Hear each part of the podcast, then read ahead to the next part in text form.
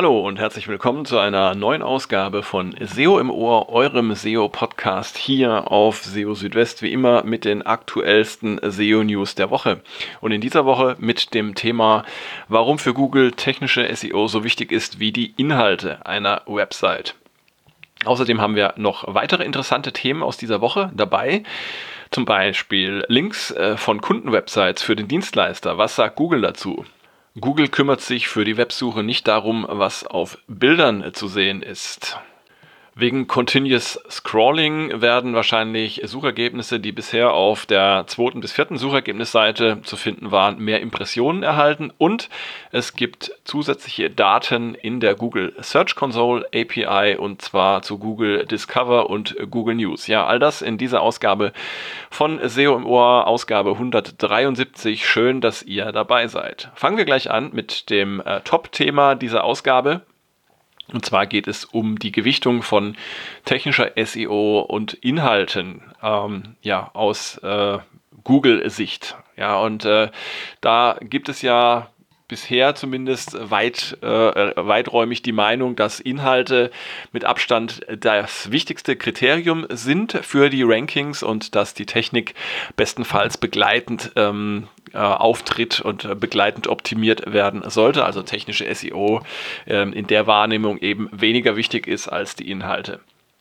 Dass das aber nicht so ist, das hat zumindest jetzt äh, John Müller in dieser Woche ähm, erklärt, und zwar in den Google Search Central SEO Office Hours. Ähm, wollte ein Nutzer explizit wissen, ob technische Verbesserungen weniger Bedeutung hätten als inhaltliche Optimierung. Und dazu sagte äh, John Müller, das sei nicht so. Sowohl die technische als auch die inhaltliche Seite von SEO seien wichtig und würden eine bedeutende Rolle spielen, wenn es darum geht, wie Google die Inhalte einer Website verstehe. Wenn es um die Qualität von Inhalten gehe, dann seien damit auch nicht nur Texte gemeint, auch die Einbindung von Bildern zum Beispiel, das Layout, die Geschwindigkeit und vieles mehr seien dabei wichtig. Und Google betrachtet die Qualität von Websites in der Gesamtheit. Ja, dass dieses Bild ähm, aufgekommen ist, äh, technische SEO sei weniger wichtig als Inhalte, ähm, das kam auch daher, dass ähm, John Müller vor kurzem erklärt hatte, dass technische Ursachen für plötzliche Rankingverluste bei einem Core-Update nur selten in Frage kommen. Und äh, bezüglich dazu äh, fügte jetzt John Müller hinzu, bei äh, Core-Updates geht es eben um die Relevanz und kaum um technische Kriterien.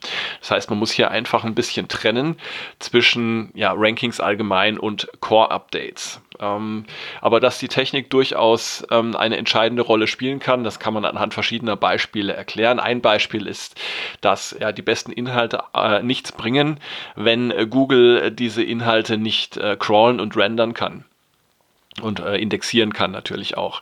Ja, also ähm, es ist ja ein mehrstufiger Prozess, bis äh, die Inhalte von, von einer Website dann in den Suchergebnissen von Google landen und ähm, diese technischen Schritte müssen alle durchlaufen werden können, damit dann auch alles äh, wunschgemäß funktioniert und damit die Darstellung in der Suche dann auch so ist, wie man sie gerne möchte.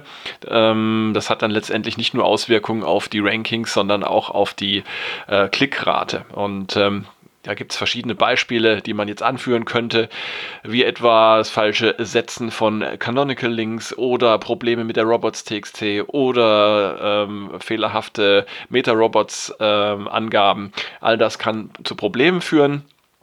Dann nicht äh, zu vergessen ähm, User Experience oder Page Experience, wie die Geschwindigkeit, ähm, die optische Stabilität beim Laden, ähm, die Reaktionsgeschwindigkeit und so weiter und so fort. Also die technische Seite, die ist so breit und vielfältig, ähm, dass es hier auch einfach so, so viele Möglichkeiten gibt, etwas falsch zu machen, dass das also auch eine sehr, sehr wichtige äh, Rolle spielt ähm, für auch für Google und für die Rankings. Das heißt, technische SEO ist eine wichtige Disziplin. Sie wird meines Erachtens auch immer wichtiger.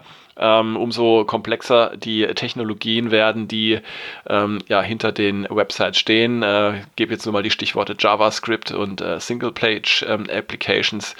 Ähm, ähm, ja, auch hier haben wir dann äh, natürlich jeweils spezielle Herausforderungen die im Hinblick auf SEO gelöst werden müssen. Das heißt also, gute Inhalte sind natürlich ähm, sehr, sehr wichtig, aber ähm, genauso wichtig ist es eben auch, dass diese Inhalte für Google auch ähm, dann entsprechend verfügbar gemacht werden können und natürlich auch, darf man nicht vergessen, äh, auch für die Nutzerinnen und Nutzer in einer ähm, optimalen äh, Form bereitgestellt werden. So viel dazu. Kommen wir zu einem anderen Thema. Es geht jetzt mal wieder um Backlinks und zwar ähm, äh, Backlinks von Kundenwebsites, die ja auf die Website des Dienstleisters ähm, zeigen. Also ein beliebtes Beispiel ist ja, es gibt, ähm, sagen wir mal, einen Webdesigner, der erstellt Websites für seine Kunden und ähm, bittet dann seine Kunden darum, äh, dass er in den Websites, zum Beispiel im Impressum, einen Link setzen darf auf die eigene Website, um die dann entsprechend auch nach vorne zu bringen. Und die Frage ist jetzt, ist sowas in Ordnung für Google oder verstößt das gegen die Webmaster-Richtlinien? Und da gab es jetzt in dieser Woche einen interessanten Fall, der auf Twitter ähm, äh, besprochen wurde. Und zwar ging es darum, äh, dass eben eine, eine Nutzerin, die im Bereich Webdesign und SEO tätig ist, ähm, mit einem Kunden gesprochen habe und dieser Kunde sei bereit gewesen, eben einen Link zu setzen auf ihre Website und sie hatte dann dem Kunden auch noch bestimmte Keywords genannt die für diesen Link verwendet werden sollen. Und ähm, ja, sie wollte jetzt von John Müller wissen, ob das in Ordnung sei. Und John Müller antwortete, ähm, man könne so argumentieren, dass ein solcher Link nicht komplett natürlich sei. Ähm, sauberer wäre es, den Link auf NoFollow zu setzen oder einfach den Namen des Unternehmens als Linktext zu verwenden. In der Praxis sei es aber kein Problem, wenn man das nicht im großen Stil mache. Ja, was im großen Stil bedeutet, ähm, ist jetzt an dieser Stelle offen. Aber man kann natürlich so sagen, wenn jetzt ähm, solche Links nicht äh, äh, das Linkprofil insgesamt dominieren, ja, dann, ähm, dann sollte das in Ordnung sein. Also wenn das in vereinzelten Fällen auftritt. Und außerdem sei es gut, glückliche Kunden zu haben, fügte John Müller noch hinzu. Das bedeutet also, äh, Links von zufriedenen Kundinnen und Kunden äh, sind für Google ähm, auch dann in Ordnung, wenn der Empfänger des Links ein wenig an den Links mitarbeitet. Allerdings sollte man eben darauf achten, dass dies nicht in einem zu großen Umfang geschieht. Ja, dann etwas zum Thema äh, Bilder und Bilderindexierung.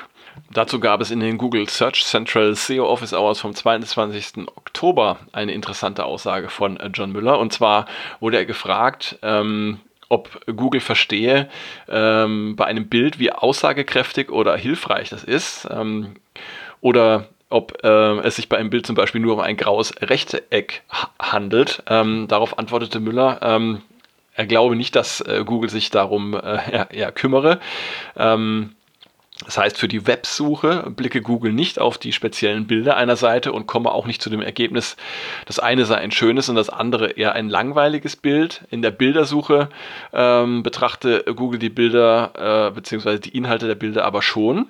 Ähm, wobei es eben in der Websuche egal ist, ähm, ob auf einem Bild zum Beispiel ein Strand oder ein graues Rechteck zu sehen ist.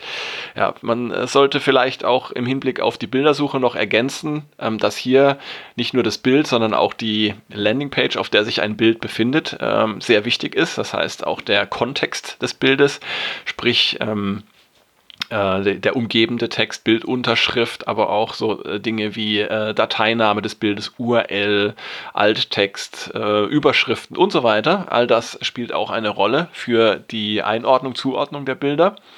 Ähm, das heißt, ja, für die Bildersuche sind solche Dinge tatsächlich wichtig. Für die, für die Websuche spielt zumindest mal der ja, der Gegenstand äh, äh, des Bildes oder äh, das, was auf einem Bild zu sehen ist, eben anscheinend zumindest keine Rolle. Im Zusammenhang mit äh, Lazy Loading gab es dazu noch einen interessanten Tipp von John Müller und zwar, wenn man sicherstellen möchte, dass Google Bilder auf einer Website erkennt, die per Lazy Loading geladen werden, dann sollte man strukturierte Daten für Bilder setzen. Es gibt jetzt verschiedene Arten von strukturierten Daten, die Google im Zusammenhang mit Bildern verwendet. Ähm, und dazu gehören Daten für Bildlizenzen, für Produkte und für Rezepte. Also die könnt ihr dann tatsächlich da einbinden und verwenden, um Google dann zu helfen, die Bilder auf euren Websites zu erkennen. Jetzt noch was zum Thema ähm, Continuous Scrolling. Das ist ja etwas, das Google jetzt gerade äh, zuletzt eingeführt hat für die mobile Suche in den USA zumindest. Ja, Continuous Scrolling bedeutet, dass man nicht mehr ähm, klicken muss, um ja von den Suchergebnissen auf der ersten Suchergebnisseite dann zu den nächsten Suchergebnissen zu kommen, sondern man scrollt einfach runter und Google lädt dann die Suchergebnisse nach. Das heißt, diese klassische Trennung zwischen den äh, Suchergebnisseiten fällt weg, zumindest mal für die ähm, Suchergebnisse, die bisher den ersten vier äh, Suchergebnisseiten entsprechen. Und ähm, ja, durch diesen durch diesen Wegfall dieser Begrenzung ist jetzt eben auch zu erwarten, dass die Zahl der Impressionen für die Suchergebnisse, die jetzt jenseits der äh, ersten Suchergebnisseite erscheinen, dass die ansteigen wird. Mm.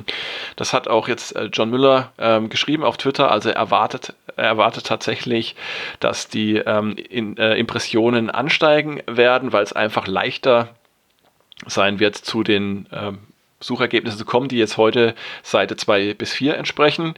Ähm, das Ganze würde aber auch ähm, Evaluierung bezüglich der äh, Klickrate erschweren.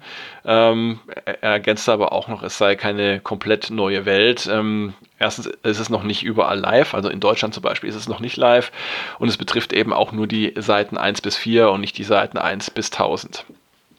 Ähm, ob und inwieweit äh, sich jetzt dann auch die Klickzahlen für die weiter hinten befindlichen Suchergebnisse verändern werden, das bleibt abzuwarten. Ähm, es ist aber tatsächlich zu erwarten, dass es zu einer leichten Umverteilung der Klicks von oben nach unten kommen wird. Ähm, ja, und äh, wie gesagt, Continuous Scrolling derzeit erst für englischsprachige Suchergebnisse in den USA live. Weitere Länder und Sprachen sollen aber demnächst folgen. Ja, da werden wir natürlich auch drüber berichten, wenn es soweit ist. Ja, und zum Schluss auch noch eine gute Nachricht und zwar gibt es jetzt in der Google Search Console API Daten zu Discover und zu Google News. Ähm, außerdem werden auch reguläre Ausdrücke für Seiten und Suchanfragen unterstützt. Ja, also lange Zeit schon gewünscht von vielen Seiten und jetzt ist es endlich soweit. Äh, Leistungsdaten für Google Discover und Google News stehen jetzt auch in der Google Search Console API zur Verfügung. Um die Daten aus Discover und äh, Google News abrufen zu können, wurde der Parameter Search Type umbenannt in Type und für diesen Parameter stehen zwei neue Ausprägungen zur Verfügung, nämlich Discover und Google News. Trotz der Umbenennung wird äh, der Parameter Search Type aber auch weiterhin funktionieren. Zu beachten ist, dass äh, für Discover und Google News nicht alle Daten zur Verfügung stehen. So können zum Beispiel Suchanfragen und durchschnittliche Positionen nicht abgefragt werden. Das liegt natürlich in der Natur der Sache, weil es einfach ähm, andere Plattformen sind, ähm, für die es diese Daten einfach nicht gibt. Neu ist auch die Möglichkeit, jetzt reguläre Ausdrücke per API für Suchanfragen und Seiten zu verwenden. Und dazu wurden zwei neue Operatoren hinzugefügt, nämlich including regex und excluding regex. Also mit regulären ähm, Ausdrücken könnt ihr einfach die ähm, Daten, ähm, die ihr bekommt für äh, Suchanfragen und Seiten, dann verfeinern, indem ihr zum Beispiel bestimmte Muster äh, oder Filter verwendet. Ähm, ja, die Welt der regulären Ausdrücke ist eine sehr komplexe.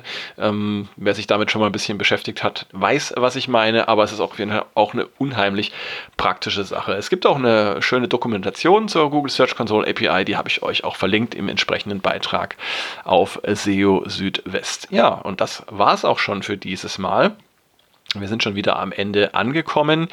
Wie immer freue ich mich, dass ihr eingeschaltet habt und ich möchte euch an dieser Stelle gerne nochmal auf die Möglichkeit hinweisen, äh, auch mir Feedback zu geben, auch Themenwünsche zu äußern. Äh, ihr könnt mich dann auch kontaktieren, zum Beispiel äh, per E-Mail an info.seo-südwest.de oder auch über die verschiedenen sozialen Medien.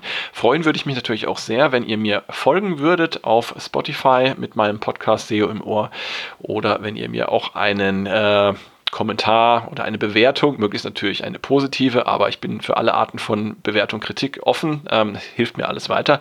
Wenn ihr mir das hinterlassen würdet ähm, auf Apple Podcast und die Links äh, zu den entsprechenden Plattformen findet ihr auch in den Show Notes auf SEO Südwest. Ja, und jetzt bleibt mir nicht mehr, als euch eine schöne Woche zu wünschen und eine gute Zeit. Bleibt gesund, ja, achtet auf euch und äh, schaut auch gerne täglich auf SEO Südwest vorbei. Da gibt es für euch die aktuellsten SEO-News jeden Tag. Ja, und bis dahin erstmal macht's gut. Ciao, ciao, euer Christian.